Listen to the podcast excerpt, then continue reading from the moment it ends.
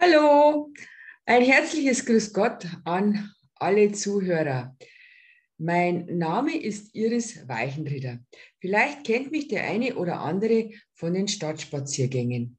Nachdem es mir aktuell nicht möglich ist, einen Stadtspaziergang zu gehen, möchte ich heute ein bisschen was über meinen neuen äh, Stadtspaziergang vom Luitpoldpark bis zur Villa Berthold erzählen.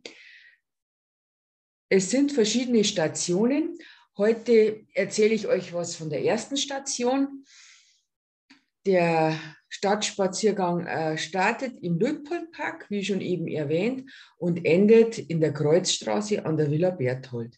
Also das heißt, wir gehen äh, über, von, der von der Parkstraße aus über die Glassiebrücke, über den Kinettegraben äh, Richtung Scherbelberg und dann eben äh, Richtung Kreuzstraße. Start ist jetzt der Luitpoldpark. Ich erzähle euch, wie der Luitpoldpark zu seinem Namen gekommen ist, warum das der Luitpoldpark überhaupt entstanden ist, was jetzt im Luitpoldpark sich aktuell befindet, was sich nicht mehr im Luitpoldpark befindet. Also einfach ein bisschen eine Geschichte, das was vielleicht der eine oder andere gar nicht weiß. Die Stadt Ingolstadt pachtete im Jahr 1910 vom königlichen Festungsgouvernement das Gebiet für einen Pachtzins von 190 Mark auf 30 Jahre, um einen Stadtpark anzulegen. Im Rahmen des Auftrags eines Verschönerungsvereins begann 1905 der Ingolstädter Architekt und Künstler Wilhelm Donnerbauer mit der landschaftsarchitektonischen Planung und Gestaltung. Kein geringerer als Prinzregent Luitpold war Namensgeber für den Park. Zu Ehren seines 19, 90. Geburtstags wurde der Gumpenbergpark, wie er zuerst geheißen hat, nach dem Prinzregenten benannt. Ein mehr als passender Name für dieses wunderschöne idyllische Fleckerl, finde ich. Der Name für den Park in Ingolstadt tauchte erstmals im Jahr 1911 in der Ingolstädter Zeitung auf. Anfangs diente das Gebäude für die bayerische Artillerie als Übungsplatz. Danach entstand wohl Ingolstadts erster Tennisplatz, eine Reitbahn und die erste militärische Pflanzschule. 1925 erbaute man das Parkcafé. Kurze Zeit davor stellte die Stadt einen Pavillon für Konzerte am Sonntag zum Tanzcafé auf. Die Ingolstädter flanierten gerne durch das beliebte Ausflugsziel Luitpoldpark, trafen sich zum Ratsch bei Kaffee, Kuchen und Musik. Die Bürger suchten Zerstreuung im Parkcafé und den Sonntagskonzerten. Nach dem Zweiten Weltkrieg lagen der Bürgerpark und seine Gebäude in Trümmer. Das Parkcafé hatte einen Volltreffer erlitten und war komplett zerstört, ebenso der Pavillon. Die bayerische Donautalbahn, das eigentliche Ziel der Angriffe, verlief damals noch südlich am Luitpoldpark vorbei. Dies wäre das eigentliche Ziel der Fliegerbomben gewesen. Die Fronte Gumpenberg im Herzen des Parks und der Rote Turm, der als schönster Bau der Landesfestung galt, wurden beide abgerissen. Zur Erinnerung hierfür legte man das Fahntal an, welches nach der Landschaftsbrücke links liegt. Granitbuchstaben formen den Namen Gumpenberg in der schattigen, kühlen Senke. Im Luitpoldpark befinden sich Spielangebote für unterschiedliche Altersgruppen. Die bewegte Geländesituation bietet im Winter eine altstadtnahe attraktive Rodelmöglichkeit. Die Bäumler Villa wurde sehr zum Missfallen der Bürger 1948 erbaut. Herr Bäumler setzte die Stadtspitze mit der Aussage unter Druck, Wenn er nicht im Luitpoldpark bauen dürfe, würde er den Standort seiner Fabrik verlegen. Hätte er dies gemacht, wären 150 Arbeitsplätze für Frauen verloren gegangen. Somit beugte sich die Stadt und genehmigte den Bau der Villa. Muss aber auch dazu sagen, ähm, da ist ja aktuell ein Kindergarten in dem Gebäude. Und ähm, also erst einmal die Anlagen sind wunderschön hergerichtet und auch die Einrichtung selber ähm, ist sehr gemütlich und sehr heimelig. Aber nichtsdestotrotz war das damals nicht in Ordnung, was da der Herr Bäumler gemacht hat. Aber gut, das ist nach dem gegangen, wer ein Skate hat, der schafft auch. So, nun erzähle ich euch ein bisschen etwas zum Roten Turm, der da, den ich jetzt eben vorher schon mal kurz erwähnt gehabt habe. Der Park wurde im Bereich der ehemaligen Landungsfestung um den sogenannten Roten Turm angelegt. Der Turm 121 bildete mit der Fronte Gumpenberg im Luitpoldpark und der Befestigung des Brückenkopfs den Abschluss.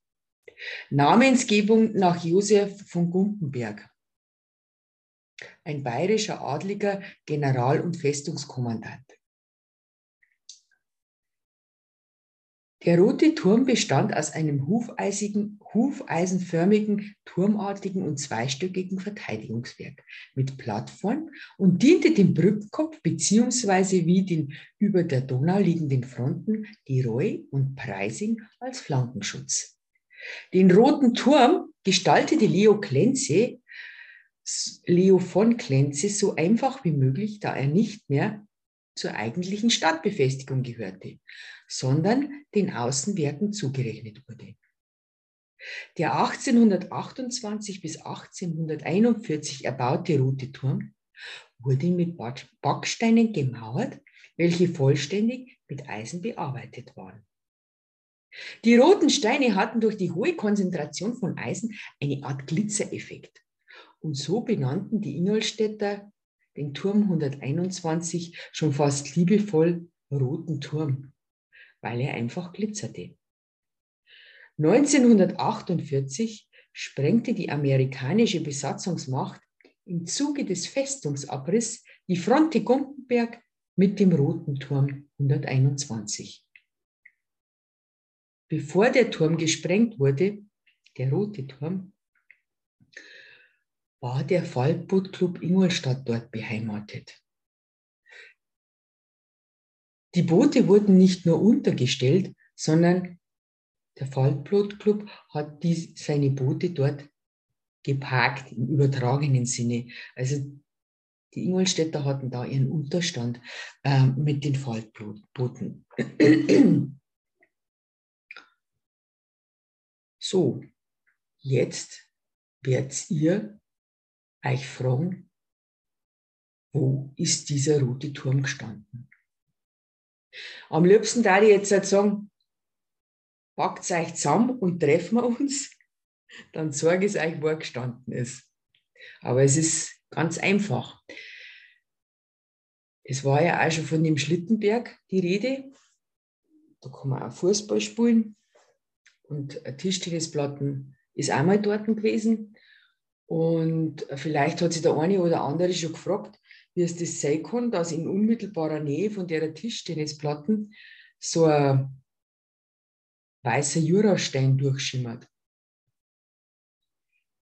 Ja, das sind die Begrenzungen von dem ehemaligen Roten Turm. Es ist der Rote Turm zwar abgerissen worden, aber außenrum war der genauso wie der Turm Triva und äh, die ganzen anderen Befestigungsanlagen eingesäumt mit diesem weißen Jurastein. Ich sage jetzt einmal Jurastein, weil es für mich ein Jurastein ist. Ich, ich habe da jetzt nicht recherchiert, dürfte aber wohl so sein. Und das sind sozusagen die Überbleibsel, die darauf äh, deuten oder zeigen, dass da mal der rote Turm gestanden ist. Ich habe auch Bildmaterial, aber äh, kann ich euch äh, kann ich euch zwar beschreiben, aber nicht zeigen. Müsste man einen Zoom machen. Ich habe mir jetzt gedacht, nachdem wir so schön mit dabei sind, der nächste Schritt ist ja dann, wenn man vom Lütpoldpark äh, durch die Unterführung rausgeht äh, oder durch die Unterführung durchgeht und nicht über die Glacisbrücke geht, dann kommt man ja gleich zur Parkstraße. Und ähm, in der Parkstraße sind die Offizierswohnhäuser, äh, hat die Stadt Ingolstadt da damals gebaut. Und da ist ein Schanzer Kind aufgewachsen, das es bis in den Bundestag geschafft hat. Der Horst Seehofer hat da seine Kindheit verbracht. Und ähm, über die Offizierswohnhäuser erzähle ich euch jetzt noch ein bisschen was. Und dann haben wir zwei Stationen halt beim Stadtspaziergang Luitpoldpark bis zur Villa Berthold und dann geht es weiter das nächste Mal. Aber erst jetzt noch die Offizierswohnhäuser. Grundsätzlich verwies die Königlich Bayerische Armee ihre verheirateten Offiziere und Unteroffiziere auf den freien Wohnungsmarkt. In Ingolstadt wurde dies zu einem besonderen Problem, da die Altstadt immer dichter bevölkert wurde solange die strengen Rajonsgesetze eine Bebauung des unmittelbaren Festungsvorfelds nicht erlaubten. Dabei trug die Armee sogar selbst indirekt zur Verschärfung des Problems bei. Denn durch die stetige Vergrößerung der Garnison sowie den Aufbau der Geschützgießerei und des Laboratoriums zählte man zeitweilig 100 Gasthäuser. Von einem Offizier wurde aber erwartet, dass er eine standesgemäße Wohnung besaß. Und eine solche galt als nicht gegeben, wenn in dem betreffenden Haus im Erdgeschoss ein Gasthaus war. Damit schied ein erheblicher Teil der Gebäude in der Altstadt von vornherein aus.